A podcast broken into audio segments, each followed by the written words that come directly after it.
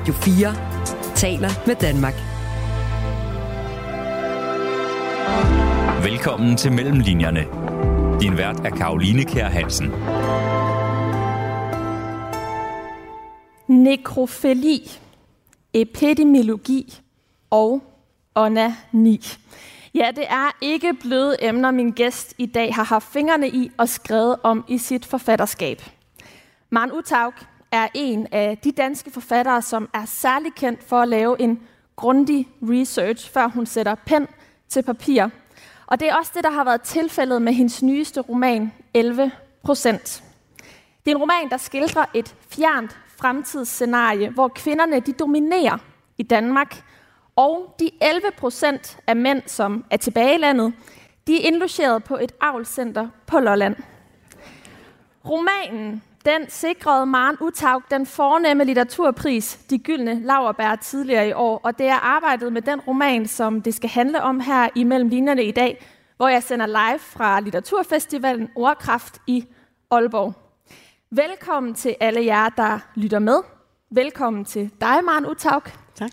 Og ikke mindst velkommen til alle jer i den dejligt store sal, vi sidder i lige nu.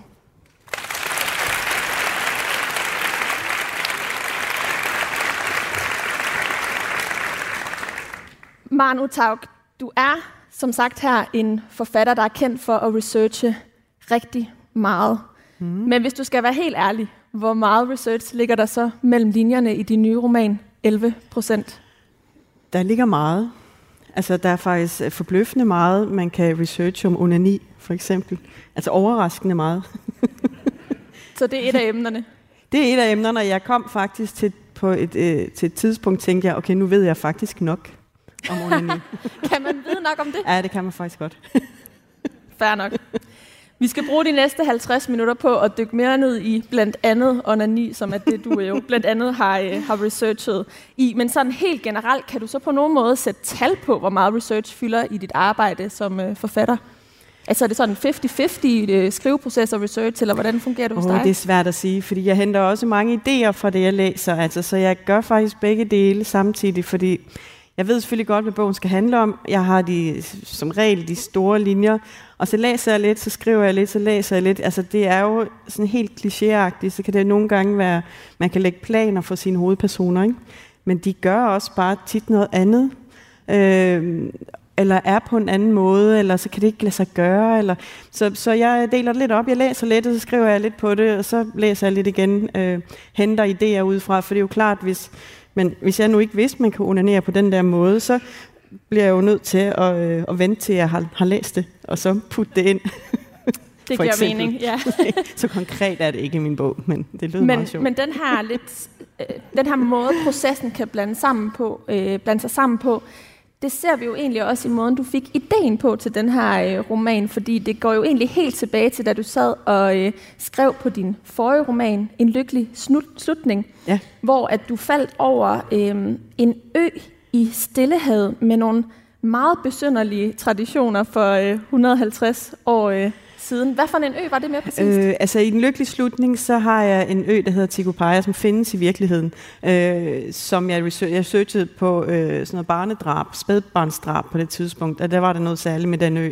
Og da jeg sad og læste omkring de her stillehavsøer, så stødte jeg på øh, en anden lille øgruppe, hvor øh, historien fortalte, at for et par hundrede år siden havde, øh, havde der været helt alle de her små øer, og mændene blev ved med at bekrige hinanden på de her øer øh, konstant, og kvinderne var virkelig trætte af alle de her krige. Uanset hvad de gjorde, hvad de prøvede på, så kunne de simpelthen ikke få mændene til at stoppe med at gå i krig. Og så tog de så, øh, de lavede et møde, som historien fortalte, det jeg kunne læse. De mødtes på en af, kvinderne mødtes på en af øerne, og så øh, besluttede de sig for, at den eneste måde, de kunne slutte øh, for et, et, altså de her krig kunne slutte på, det var, hvis der ikke blev født en eneste dreng de næste 20 år. Så det de gjorde, det var, hver eneste gang der blev født en dreng, så slog de drengen ihjel.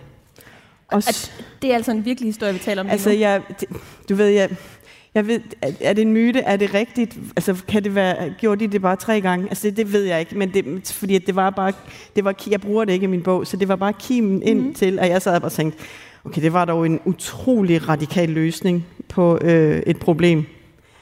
Men tydeligvis en løsning. og så... som, øh, som jo inspirerede dig til ja. i 11 procent, at der slår ja. man drengebørn ihjel, eller man sender dem til det her avlscenter på, øh, på Lolland. Ja, altså samtidig så sad jeg og læste på en masse statistik. Jeg læste det bare i visen, hvor der stod sådan noget med 89 procent af alle mor bliver begået af mænd. Og øh, mænd voldtager, og de fylder det ene fængsel efter det andet, og så var jeg det, jeg begyndte at tænke på, men dog en løsning. Og så... Øh, den kom tilbage til dig. så, og så begyndte jeg sideløbende med, at jeg skrev lykkelig slutning færdig. Det var der, jeg havde energien øh, øh, til at skrive på det tidspunkt. Så øh, begyndte jeg at tage noter med venstre hånd til øh, det, som så skulle blive til 11 procent. Mm. Øhm, så jeg skrev noter, hver eneste gang jeg stødte på et eller andet, jeg kunne bruge, så tog jeg noter til det. Så jeg mm. havde en hel bog fyldt, da jeg endelig gik i gang med at skrive. Men jeg ved, at du har tit to idéer, som ja. du begynder med, og så skal du ligesom beslutte efter endt skrivning med en bog, hvad for en du skal kaste dig over. Ja. Hvad var det ved den her idé, som gjorde, at du fik lyst til at løbe efter den, eller der var ligesom mere kød på den bold, eller sådan, at det var det, du gik efter øh, den her gang? Jeg tror simpelthen bare, der var så meget. Øh, jeg kunne se i alle de retninger, øh, jeg havde taget noter, Øh, jeg kunne jo kun måske bruge 10 procent af det, ikke? men i alle de retninger, man kunne tænke og forestille sig, hvordan ville det så være? Øh, der var så meget øh, kød på, og det var så sjovt. Altså, det var så underholdende også for mig. Altså, det er vigtigt i processen. Ja, og det er også en, øh, en underholdende øh, roman at læse. Og derfor synes jeg også lige, at øh, jer ude i salen og lytterne skal få en øh, lille øh, oplæsning fra en øh, passage. Det kan være, at øh, vi lige skal have sat et par ord på, ja. hvor det er, du begynder fra. Det, jeg vil læse op for jer, det er, altså vi har som sagt de her avlscentre, hvor mænd de øh, bor, og der har de jo boet i mange generationer, så de ved ikke, der findes noget andet. Og det er jo ikke en bog, der handler om mænd, og det er synd for dem, så det behøver vi ikke forholde os til. Øhm, det, jeg vil tage med på nu, det er en, øh, en, en pige, der skal ned. Hun er 16 år og har bestået sit øh, fag i skolen, der hedder krop. Man skal ligesom forstå sin egen krop og sin egen seksualitet, før man må besøge centret og have sex med en mand. Øh, og det her, hun har bestået øh, som den bedste i sin klasse. Både øh, bestået teoretisk og praktisk under ni. Og nu skal hun så øh, besøge avlcentret på Lolland for første gang og skal introduceres til det, og så nu tager jeg jer med på den lille rejse. Først skal vi have valgt en mand til dig, sagde Diana, da Vika stod svøbt i kashmir med det sorte hår i bølger ned ad ryggen. Begynderpakken består af 10 gange, og jeg foreslår, at du vælger forskelligt hver gang du kommer, så du får en fornemmelse af, hvad vi kan tilbyde dig. En ting er selvfølgelig at se på mændene, men du skal også lugte til dem, hvilket er vigtigere, hvis du en dag beslutter dig for at få et barn. Men det er en god idé at træne din næse. Den ved bedre end øjet. Med alle vores målinger kan vi ikke vælge et lige så godt match til dig, som din lugtesans kan. Den ved, hvem der komplementerer dit immunforsvar bedst, så du får det stærkeste afkom. Ofte viser det sig også at være dem, der giver dig de bedste orgasmer. Du vil sandsynligvis blive draget mod en af de yngre, og det er noget, du skal lege med senere, men jeg vil anbefale, at du begynder med en lidt ældre model. En af dem, der ikke ser ud til at have så mange ture tilbage i managen. For det første er han godt trænet, dels af beriderne, dels af alle de kvinder, han har serviceret gennem sit liv, hvilket giver en bedre oplevelse for dig. For det andet kommer der ingen overraskelser, ingen vilde bevægelser. Det er en stille og rolig tur, til du er tilfreds. Det er en god måde at lære sin behov og sin krop at kende på. Vi kan valgte en lyshåret midalderne version med flotte øjne og mediumbehåret. Hun var for nysgerrig til at prøve det med behåringen til at tage, tage en af de asiatiske, der ellers var de smukkeste af dem, Diana præsenterede hende for. Godt valg, sagde Diana. Han er en kris. Dem går man aldrig galt i byen med. En pålidelig all-round type. Vi kan blive vist ind i Spaniens elskovsafdeling. Et rum med samme duft, som hun havde valgt til badet, behageligt belyst og med en stor blød seng i midten. Alt sammen en imødekommende cremegul farve. Ha' ikke for store forventninger til dig selv. Husk det første gang. Du har et langt eventyr for dig de næste 100 år eller mere, sagde Diana. Krisen blev fyldt, ført ind. Han var nøgen, veltrænet uden at se stærk ud. Hans bryst var dækket af lyse hår, resten af ham var sporadisk behåret. Han så på hende med et venligt blik og smilede imødekommende. Vika smilede nervøst tilbage. Hun kiggede ned på hans slem, der hang slap mellem benene. Er du klar? spurgte Diana. Vika nikkede. Diana gjorde tegn til en af passerne, der fandt en sprøjte frem, som hun stak ind i hans penis. Det går selvfølgelig mod vores ønsker om naturlighed, men det har alle dage været, været et problem med virilitet i fangeskab. For tiden har vi en forsøgsordning, hvor den, hvor den medicin, vi bruger til at danne rejsningen, er lavet på 100% naturlige sukkerarter. Det samme vil vi snart prøve med chippen, han har i nakken, hvor vi kan se, hvis der er for store aggressionsudsving under elskoven. Diana lå kort. Nå, jeg vil lade dig gå ombord i det, du er kommet for. Vika sank et par gange mere og kunne ikke tage øjnene fra Kristens nu stive lem. I hans alder holder den et kvarter.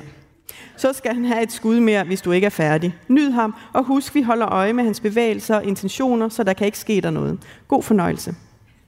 Diana forlod rummet, og det viste sig, at hun havde ret. En kris var alt, Vika havde brug for.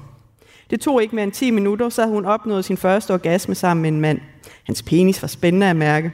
Han var godt trænet og kunne tricks med sine hænder, hun ikke engang havde nået at overveje i sit unge liv. Bagefter lå de sammen. Hun krøb ind til ham, og han strøg hende over håret, kyssede hende blidt i panden, og hun havde lyst til at blive liggende for evigt, følte sig tryg og elsket. De så hinanden i øjnene, og hun var sikker på, at han havde det på samme måde som hende. De kyssede, og lykken brusede i kroppen. Tænk, at livet kunne være på denne måde. Og så faldt de begge i søvn.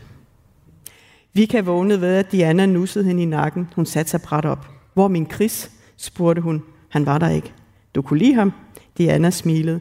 Med et godt skudsmål fra dig får han et lækkert måltid i aften og fri i morgen. Og så tror jeg da vist, at vi skal skynde dig at give dig noget til at forhindre oxytocinen i at knytte dig til den søde Chris. Diana rystede smilende på hovedet og fandt sprøjten frem. Tilknytningshormonet er stærke sager, især for et ungt menneske som dig. Tak, Manu Taub.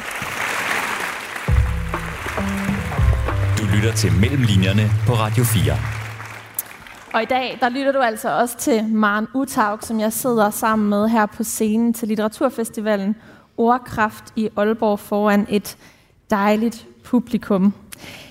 Det er en fjern fremtid, den her roman foregår i 11 procent. Vi kunne sige 2.300. Vil det være helt uh, skudt ved siden af? Mm. Altså, det kan du godt, men jeg er ikke, det, du får mig ikke til at sige et årstal. Fordi jeg skulle det, prøve. ja, det er, fordi det ikke er relevant, og fordi det bliver enormt relevant, hvis jeg siger et årstal. Men det er om nogle generationer, hvor, hvor jeg har med vilje lagt øh, historien på et tidspunkt, hvor det her er hverdag. Fordi jeg var ikke interesseret i øh, selve øh, oprøret, selve revolutionen, selve der, hvor det sker, for så kommer det til at handle enormt meget om mænd, og det var jeg ikke så interesseret i.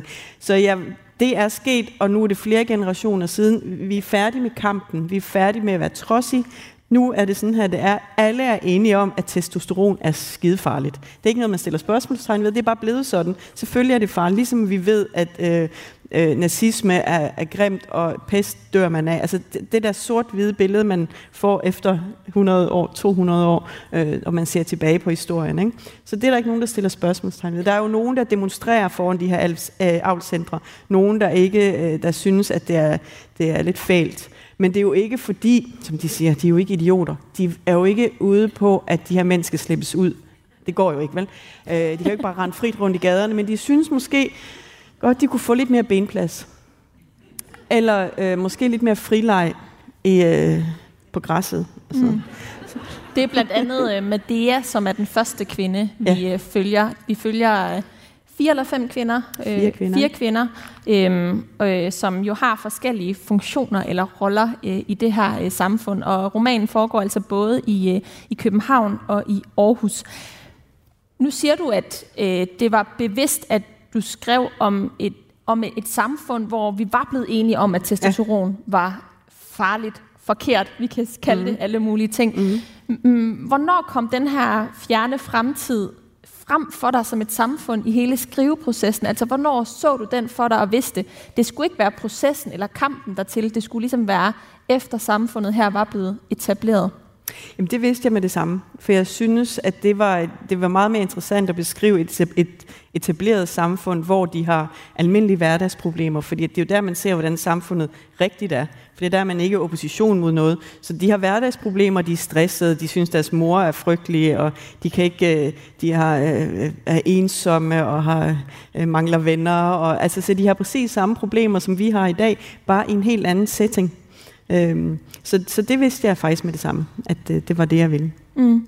Og så er der noget andet ved det her samfund, som jeg stussede meget over, da jeg læste øh, romanen, og det er selve præstens funktion. Der øh, er præster med i, mm. øh, i romanen, og de er kvinder øh, selvfølgelig, mm. og de har nogle ritualer, hvor de skal holde slanger, og så om søndagen bliver de bit af den her slange, øh, for så at tale øh, i tunger.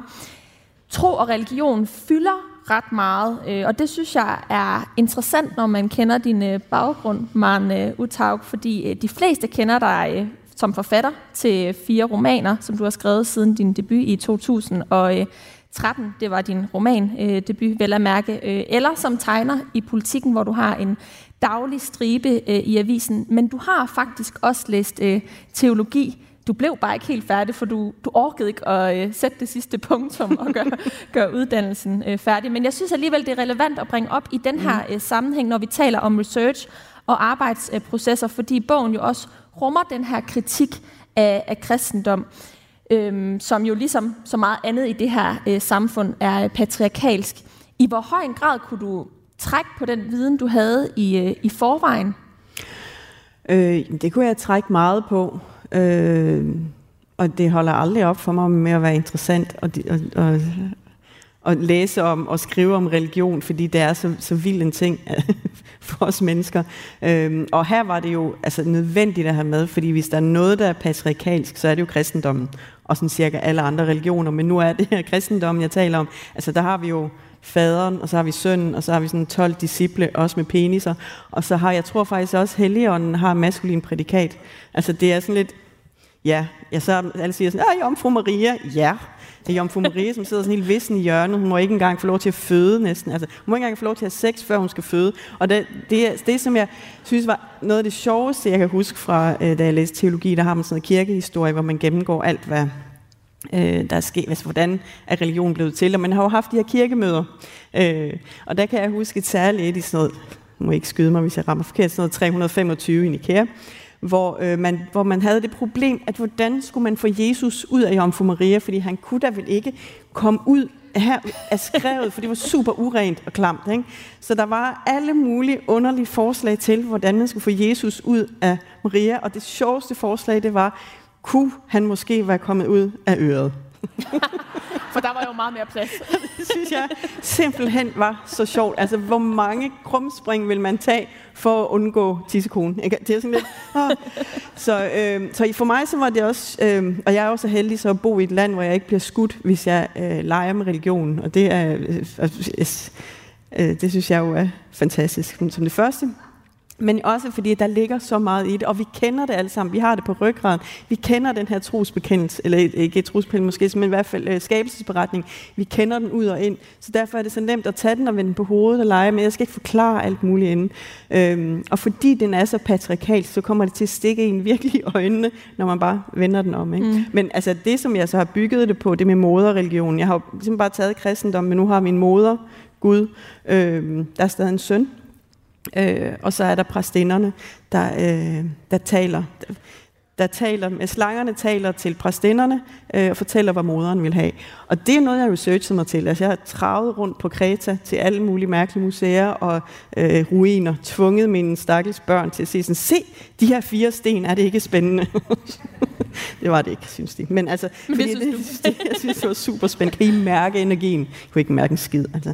Men, men øh, i hele bæltet dernede omkring sådan noget Malta og Kreta og sådan noget, der har, der har de jo gjort virkelig mange fund øh, med modergudinden.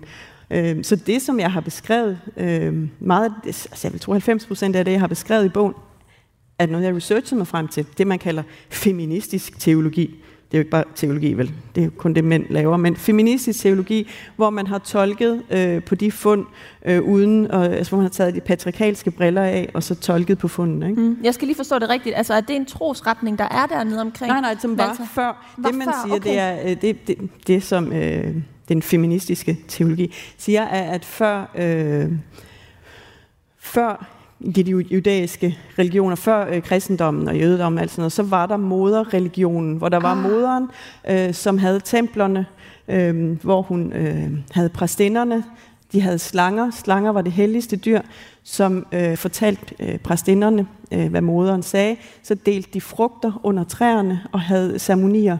Der de øh, inviterede mænd op til templerne og havde øh, sex med dem for at hylde moderen.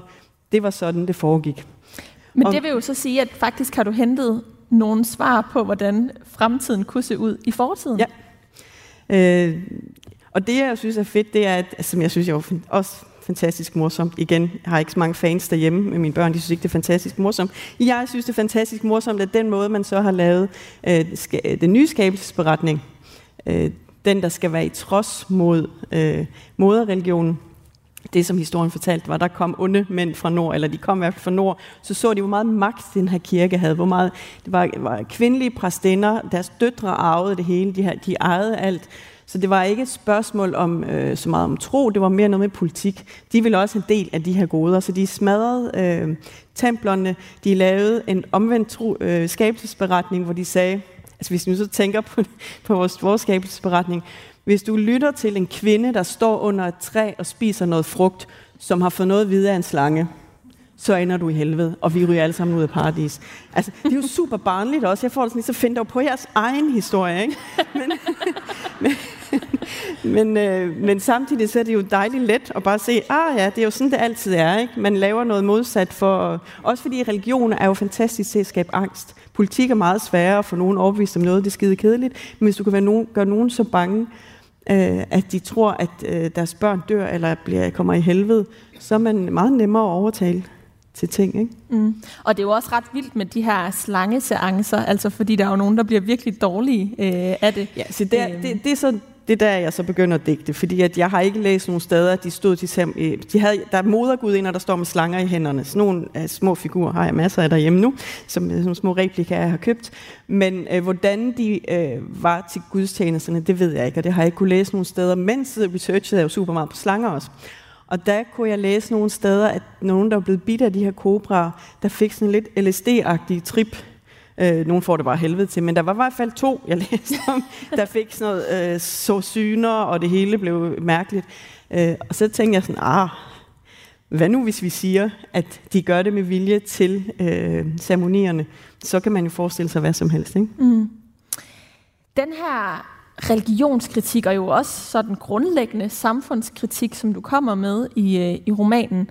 Hvor, øh, hvor bogstaveligt skal vi egentlig øh, tage den som læser? Øhm, det må man selv lægge råd med. Jeg er ikke ude på en eller anden... Det er ikke et manifest, jeg har lavet. Det må man, man må tage det, man har lyst til, og de steder, det åbner døre i ens hoved, og andre steder, øh, det skal man bare tage imod, og så droppe resten. Mm. Det,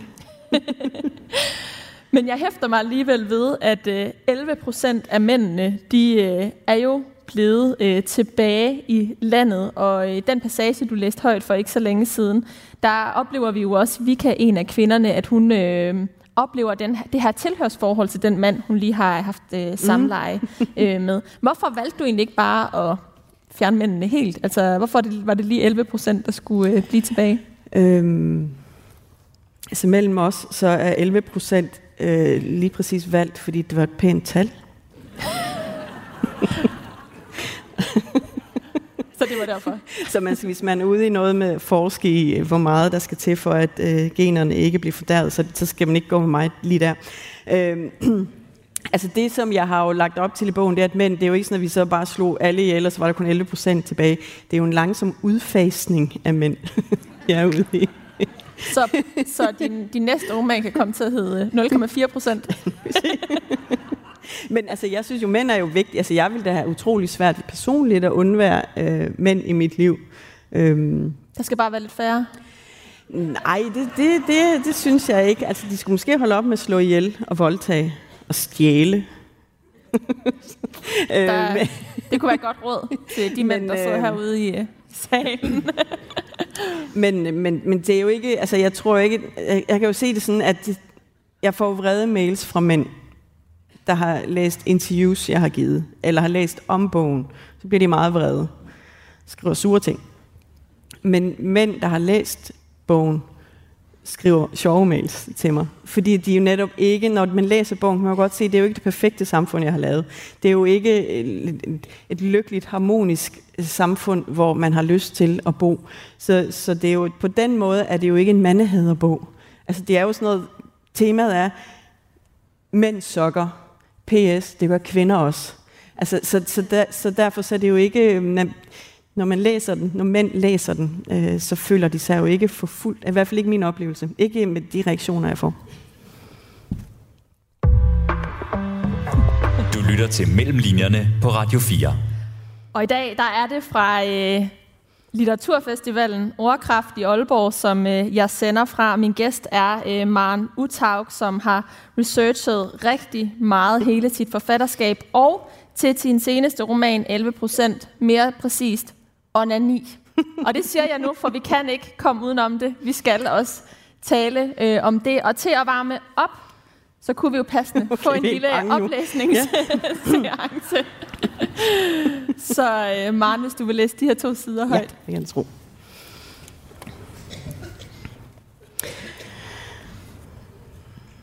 Det er stadig Vika. Jeg skal lige se, hvor, hvor, hvor du var. Ja. Øh, du vil have mig helt over for den her Lige side? præcis. Mm. Det er stadig Vika. Øhm. Hun satte sig på sengen, pludselig træt ved tanken om at skulle, skulle hen til Brøndshøj og kirken. Hvad hvis det ikke gik, som hun forventede? Hvis hun igen var en skuffelse for alle?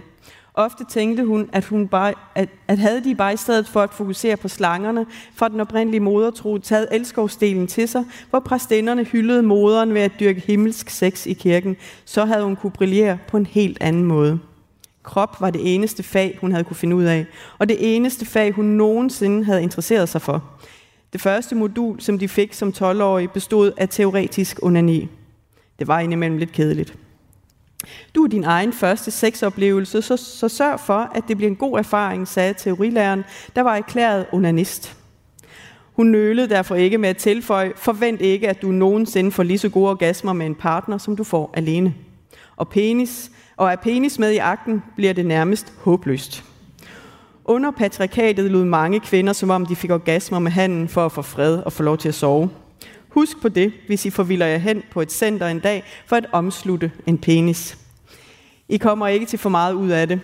Det er ikke jer, der er noget galt med. Det er den gammeldags opskruede og romantiserede forestilling af det mandlige kønsorgans betydning for vores kropslige velbefindende, som enkelte forvildede sjæle i vores samfund slår på tromme for. Den næste del af faget, praktisk onani, var mere spændende. Men alligevel med, med i den kedelige del af kropsfagene. Dog tænkte Vika i de syv år, der gik fra Kali forlod hende, til hun mødte Medea, at hun måske skulle have hørt bedre efter og været mere flittig med at lave de øvelser, de fik som lektier. Det blev anbefalet, at man var så velforberedt til at være et menneske som muligt, og derfor også tog overby- overbygningen om partnerorgasme. Det var godt at vide, hvis man på et tidspunkt ønskede at indgå i en intim situation. Derudover var det også den eksamen, der gav adgang til centrene og til at have sex med en han. Dog var det kun en lille del af semesteret, der handlede om mænd. Fokus lå på at have sex med et andet menneske. Striden mellem de to retninger, onanisterne og vaginisterne, blussede med jævne mellemrum op til voldsomme diskussioner, både i det offentlige rum og i hjemmene. Kunne man nøjes med at onanere og opnå samme nydelse alene, eller skulle der en partner til for at opnå den højst mulige effekt? Vaginisterne mente, at en orgasme, der kun bestod af stimulering af klitoris, var krusninger på overfladen i forhold til, hvad kroppen kunne opnå ved de rigtige tryk i vagina af en anden end en selv. For lige så vel som man ikke kan kilde sig selv til latter, kan man heller ikke stimulere, stimulere sig selv til at frigive nok aktive stoffer til en effektiv orgasme. Kun én ting var de to retninger enige om. At det aldrig var nødvendigt med en penis for at opnå orgasme.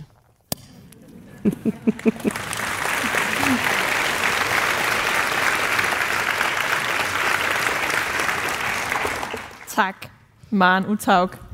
Du lærer jo selv her øh, til ja. slut, og jeg forestiller mig, at du har haft det vældig sjovt med at sidde og researche i onani.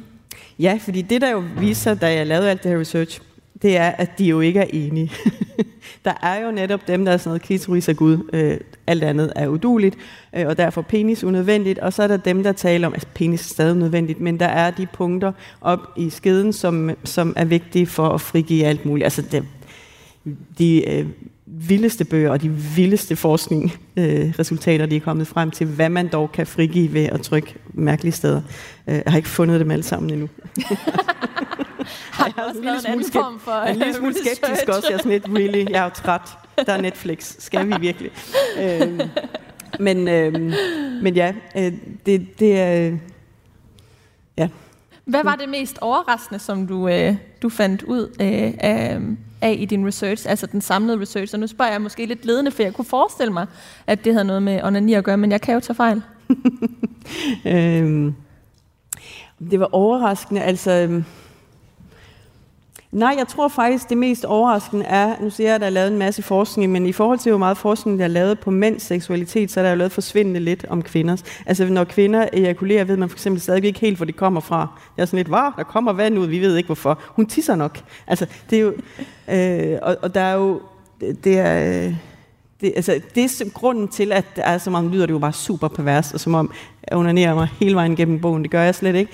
Øh, men det grund til, det er med, det er, at jeg mener, vi får simpelthen ikke ligestilling øh, i den her verden, før vi har seksuel ligestilling. Og før kvinder kan få lov til at have en lige så aktiv seksualitet, lige så lystig seksualitet, lige så bred og mærkelig og forskellig artet, øh, som mænd kan få lov til at have. Så længe vi kan slot-shame en kvinde, men ikke en mand, øh, så har vi jo ikke, så, så bliver vi sådan holdt i et eller andet skruegreb, hvor vi skal være sådan lidt, og jeg har så ikke lyst, fordi jeg skal være lidt mystisk og sådan noget, ikke?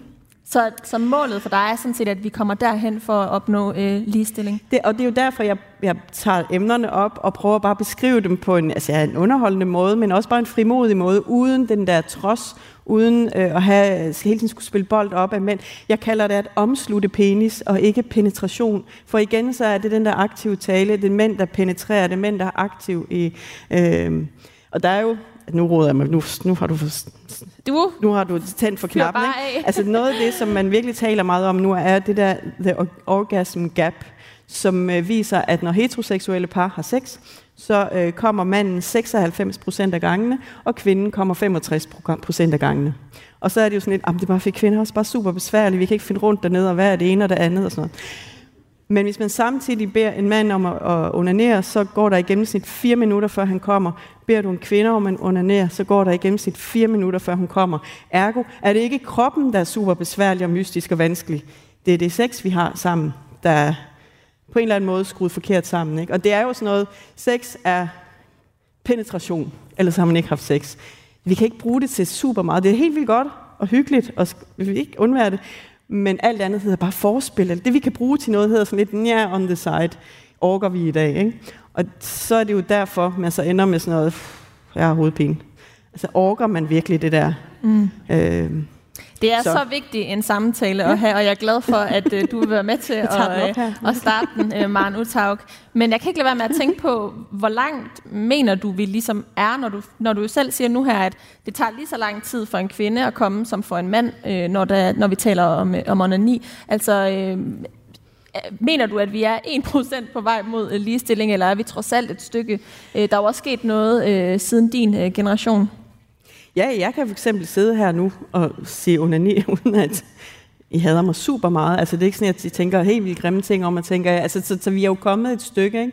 Men der er jo stadig den der med, det som jeg tænker er det største problem, det er, øh, altså, det, det er, øh, det, på en eller anden måde, så er der noget i vores kultur, hvor mænd skal være dem, der ved alt om sex. Også unge drenge. De skal bare være sådan, jeg totalt styr på det der. Øh, jeg ved, det er mit ansvar, at det er godt. Altså, som om kvinder giver også mændene ansvaret for deres orgasmer. Ikke? Det må du sgu da selv tage ansvar for. Du kan ikke give ham ansvar for. Hvor skulle han vide det fra? Men, men, men han kan ikke spørge, fordi at han skal jo ligesom være den, der har styr på, på lortet. Ikke? Og hun kan ikke sige, nej, nej, lidt til højre, fordi hun skal være sådan lidt, mm, jeg ved det ikke helt, om jeg vil, har lyst, fordi jeg er sådan lidt, ej, jeg skal være sådan lidt sart og lidt sådan noget, ej. ikke? Altså, og de to ting, nu er det meget sort-hvidt, men de to ting går jo virkelig dårligt spændt, for hun må ikke sige noget, han må ikke spørge. Hvordan skal han nogensinde dårlig, dårlig finde klitoris? Altså, kæft mand. Ikke der, vel? Så i første omgang handler det faktisk om, at vi får et sprog for det, og det gælder begge køn. Ja, og jeg har jo en kæmpe omsorg for mænd. Altså jeg synes jo, hvis man, hvis man vil vide mere om det, hvis man har unge mænd, som øh, skal have en konfirmationsgave, så giv dem øh, herlige Svend hedder han. Men hedder det på Instagram? Nu kan jeg ikke huske, hvad han hedder rigtigt. Han, Sebastian Lynggaard. Ja, han har skrevet en øh, bog, som jeg heller ikke husker, hvad hedder den? Den hedder er øh, Mandsforræder. Ja, den skal I give til alle unge mænd. Ved du, den, det er fabelagtigt. Jeg bliver helt rolig, når han taler. Han er nemlig sådan noget, vi skal tale lidt mere om, han er ikke hippieagtig, og han er ikke øh, mærkelig. Han, er helt, han ser helt normal ud. Han er bare sådan lidt, kan vi ikke bare snakke lidt om følelser?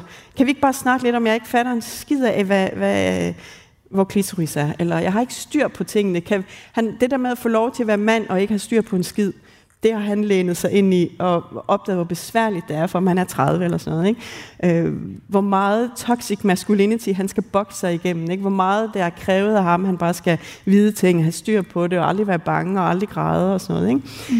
Den burde alle unge fyre og ældre læse. Og øh, hvis vi lige skal gøre lidt ekstra reklame for den, så kan jeg sige, at jeg har haft Sebastian Lynggaard med i et af mine programmer, ja. så hvis man vil øh, lytte til en øh, time om øh, bogen, før man måske kaster penge efter den, så kan man gå ind og søge efter mellem linjerne, øh, der hvor man plejer at lytte til podcast og finde det afsnit med Sebastian Lynggaard. Fordi Men jeg, det... Ja, også fordi jeg tænker, der ligger jo, en ting er jo, at kvinder så måske kunne få orgasme lidt flere gange end 65 procent, men jeg tror, der ligger jo også helt vildt stor gave til mænd i den her ligestilling. Mm. At det der toxic masculinity, man taler om, hele det der sådan noget mænd, mænd, der skal være mandeagtige og sådan lidt gå og sparke lidt til en dæk, eller sådan nogle mænd, der kommer ind og banker på væggene hjemme hos en for at se, om den er bærende. Mm.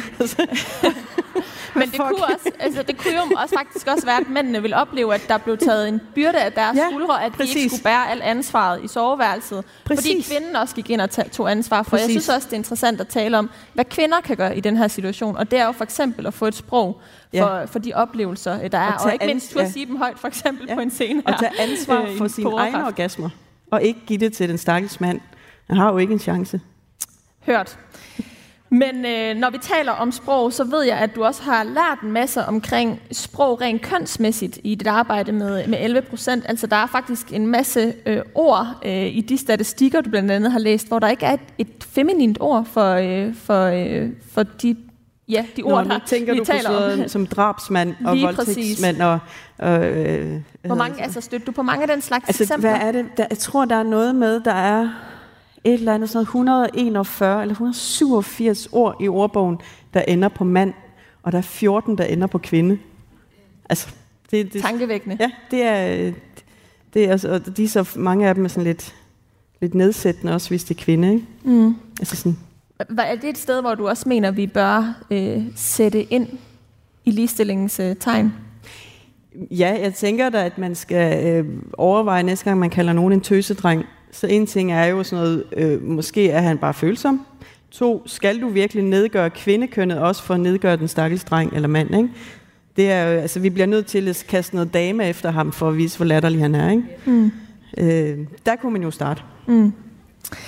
Maren Utaug, øh, Mellem linjerne er et program, der handler om øh, forfatters research og samlet arbejdsproces. Øhm, og jeg er egentlig øh, lidt nysgerrig på at høre, hvordan øh, processen har været. Nu har vi jo øh, grint sammen, fordi du har læst to passager øh, højt. Øh, det har været, øh, været sjov øh, oplæsning, men har det været lige så sjovt at skrive romanen? Altså, nu er der jo mange faser i romanskrivning, men øh, det har da klart været øh, underholdende øh, og research. Jeg tror faktisk også, øh, det er derfor, jeg tit ender i så mange afkrog i mine romaner.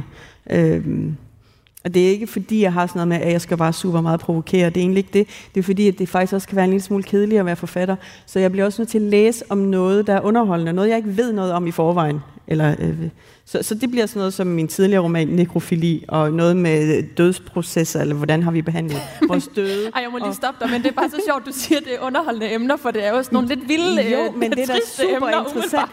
Ja, men det er da mere interessant, end at læse om blomster og mus. Det, så, så det er ligesom det fascinerende, du, du Ja. går efter. Ja, ja altså, og så er jeg jo ikke finere end det, så bliver jeg, jeg bliver, det bliver jo sådan lidt, åh oh, mand, så gravede, gravede de dem ned, og så skulle der stikke en hånd op. Altså det bliver jo, det bliver jo juicy stof. Altså, så jeg bliver jo, jeg bliver graver mig også tit dybere og dybere og dybere ned mm. i, øh, i stoffet. Og må nogle gange ringe grædende til min redaktør, mm. der sagde, at han sagde sætning til mig en eller anden gang, jeg ringede til mig under corona, og havde sådan en stak bøger liggende foran mig om arkitektur. Fordi øh, jeg skulle ligesom forstå arkitektur og feminin arkitektur, og nogle af dem er på hollandsk. Så skulle jeg først lære hollandsk, Der var lang vej nu, og jeg var sådan, jeg blev, jeg skal jo skrive det kapitel, og han er sådan, okay Maren, måske behøver du ikke vide alt om arkitekturens historie, inden du skriver det kapitel. Måske kan de der huse bare være runde. De boede i runde huse. Et godt råd fra, øh, fra en redaktør. Ja, men der, det er lidt et kaninhul, man også kan drukne i. Ikke? Og jeg, jeg, jeg har opdaget, at det hans første gennemlæsning af mine ting bliver sådan noget med sådan nogle bokse. Og han siger, faktaboks igen. altså som om, jeg får sådan, det her det er super spændende, det skal virkelig med. Ikke? Men det er jo ikke en faktabog, jeg skriver, det, det skal jo have relevans for historien. Men jeg bliver så grebet af alt muligt, der er super spændende mm. og super irrelevant for mm. min roman.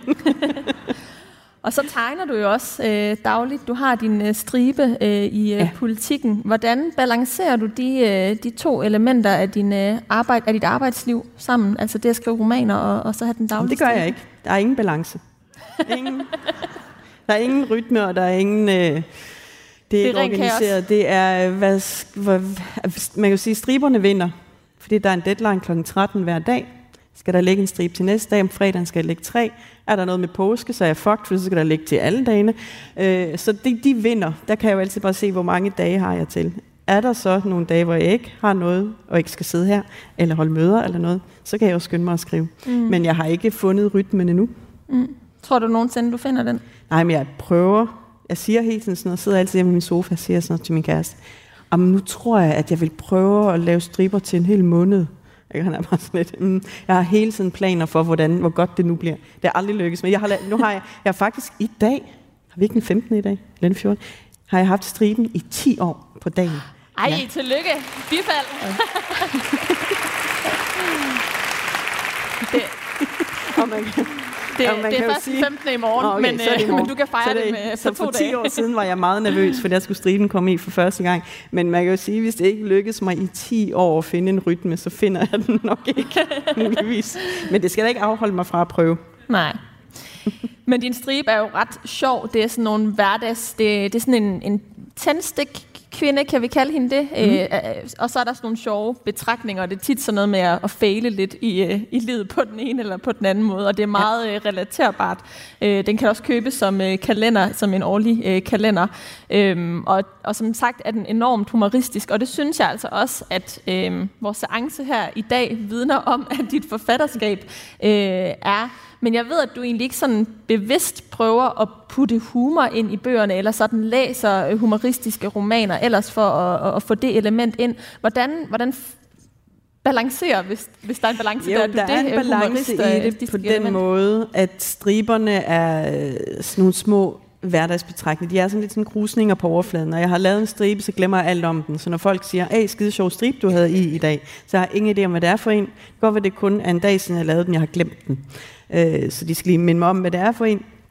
Så det er lidt sådan en hurtig tanke, og lidt bare sådan en, ej, det er da en sjov betragtning afsted med den, hvor romanerne er jo skide svære at lave, fordi jeg skal have hukommelse, og jeg skal huske, hvad jeg skrev på side 220, fordi jeg kan ikke bare skrive det modsatte på side 340, vel? Øh, så det, har, det er en helt anden proces, og det er det, følelsen af, at det kommer et dybere sted fra. Altså det er en, øh, der, der er flere muligheder i det, der, men jeg kan sige mere, jeg kan røre folk på en anden måde, har jeg en følelse af. Ikke? Så, så jeg, jeg ser jo det som mit rigtige arbejde, og så er striberne min overspringshandling. Men gør du noget for at være sjov, eller øh, altså, læser du nogle øh, sjove bøger, eller øh, følger nogle øh, komikere eller noget, eller er det bare sådan, du er? Jeg synes simpelthen bare, at verden er super weird. Og det er, altså, det, der er også tit nogen, der spørger sådan, er du ikke bange for at løbe tør for idéer til din stribe? Jeg er sådan lidt, på lige livet finder hele tiden på nye måder at være irriterende på. Så, og nu mine børn, jeg har tre teenage-døtre nu. Altså, jeg, har, jeg, kunne bare, jeg kan bare læne mig tilbage og tage noter. Ikke? øh, og før det var de små. Altså, de har jo været med hele rejsen. Ikke? Og jeg er i et parforhold. Så der er jo ikke... Altså, der er så, nok så der er nok, og så kommer sådan noget som corona, som jo er en kæmpe gave for en, der laver striber, og det er det virkelig, fordi pludselig har vi alle sammen hele landet har en ny fælles virkelighed. Så jeg behøver ikke forklare særlig meget, men det er ikke noget, jeg har lavet stribe om før. Vi sidder alle sammen i det samme, og det er en ny situation. Altså, man kan jo bare vælge striber sted. Øhm, så det var sjovt med corona. Heldigvis er vi øh, længe forbi øh, corona, synes jeg, fordi ja. vi kan jo sidde her på øh, scenen til Litteraturfestivalen øh, Ordkraft i Aalborg og øh, optage mellem øh, linjerne. Og øh, hvis du får idéer i det daglige øh, hele tiden, så må du vel også få idéer til romaner i det daglige hele tiden, eller, øh, eller er det nogen, der, øh, der tager længere tid at øh, få en idéerne til striberne? Nej, der er mange romaner, man kunne skrive. Det er frygteligt. Der er jo, der er jo sådan en limit, hvor mange... Jeg læser også statistikker om, hvor mange bøger man kan nå at skrive i et liv, så ja, man skal jo vælge med omhu, ikke? En ting er, hvor mange bøger man kan nå at læse. Det hvor mange kan man nå at skrive Jamen, det er jo sådan noget, altså det tager jo i hvert fald tre, fire, tre år at skrive. For mig gør det i hvert fald ikke, så kan jeg jo tælle op, hvornår bliver jeg dement. Øh, så, øh, så, så jeg skal jo vælge med omhu, og jeg tror også, det er derfor, jeg er sådan lidt... Nå, men, jeg har jo altid de her to idéer, der slås. Så jeg skriver, altid, prøver altid at skrive sådan 40 sider på hver, og se, hvad for en, der er mest energi i. Hvem har jeg lyst til at lege med i de næste tre år? Ikke? Mm. Og hvordan mærker du så, hvad der er energi i? Altså, er det bare sådan en mavefornemmelse, eller... Øh? Det er simpelthen bare, for en, jeg har mest lyst til at skrive videre på. Altså, hvad for en er, er der, jeg vil ikke sige sjovest, for det er jo ikke sådan noget, jeg sidder der og griner højt, men øh, hvad for en er der mest i? Hvad for en synes jeg, der vækker der flest ting? Hvad for en har flest øh, noter i min notesbog? Øh. Er det den måde, du samler idéer ind på? Ja, ja det gør jeg ofte, ja. Så, ja. Øh, altså desværre i flere forskellige notesbøger, og på lapper og under sofaen.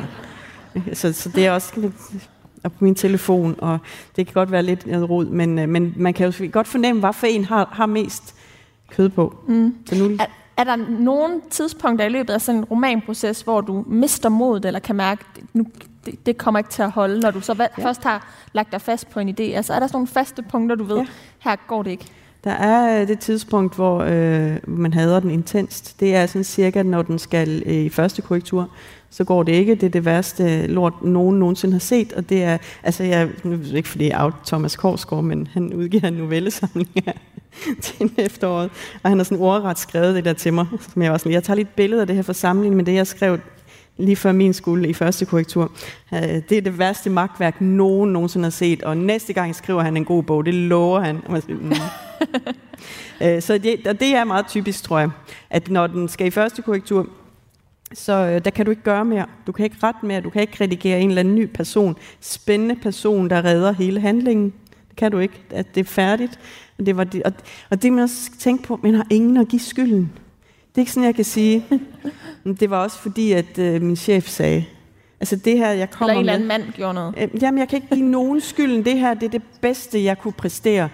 Og nu sender jeg den ud i verden, og nu vil de skrive i avisen, hvad de synes. Altså, det er jo et rædselsfuldt projekt, man har gang i. Ikke? Mm. Det er der jo ingen, der skal udsættes for, egentlig. Det er sådan ligesom ens tysk eksamen, som man ikke helt har styr på, skal offentliggøres i avisen. Den følelse, ikke?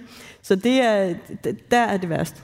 Men det heldigvis så er det jo gået strålende, altså, glimrende, blændende, ekstraordinært godt for øh, din seneste roman, øh, 11 øh, procent. Ja, Hvordan har det været for dig at få den modtagelse, som den har fået? For den udkom jo i efteråret, så det er lidt tid siden. Ja, altså det er... Øhm, det tager... jeg ved ikke, det kommer også til at lyde så krukket. Altså jeg synes stadig, det er en lille smule pinligt. jeg har sådan en, det, det gode er at have redaktører, der bare til pis på en, og jeg ved, Anne-Marie sidder og hun kalder den stadig kun magtværket. Fordi det var det, jeg sagde. Det er jo bare noget magtværk. Mm, magtværket. Det går meget godt for det lille magtværk. Øh, men det, altså, det ved jeg ikke. Det er skidesvært, øh, og det bliver så... Øh, man bliver sgu så fucking neurotisk, altså. Jeg vil ønske, at jeg kunne sidde og være helt vildt cool og bare sådan lidt... Mm. Men... Øh, men altså, det, ja, det er jo, altså jeg, på en eller anden måde, så, så følger jeg den lidt på afstand og ser, hvor det, jeg kan jo ikke gøre mere, så den må jo ud i verden og klare sig, som den nu kan. Ikke? Mm. Øh, og det er skide sjovt at se, og det er så sjovt at få reaktioner. Øh, og jeg folk, synes nu, du sidder her ret øh, cool, synes ikke også det?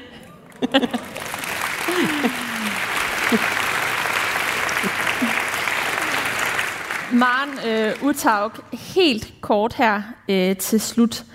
Kan du på nogen måder løfte sløret for, hvilken idé du er øh, gået med? Som sagt er det jo noget tid siden den her udkom, så du må jo være gået i gang med et eller andet nyt, tænker jeg. Men øh, kan du på nogen måde løfte sløret Nej. for, hvad det er? Nej, Nej, det var godt nok et kort svar.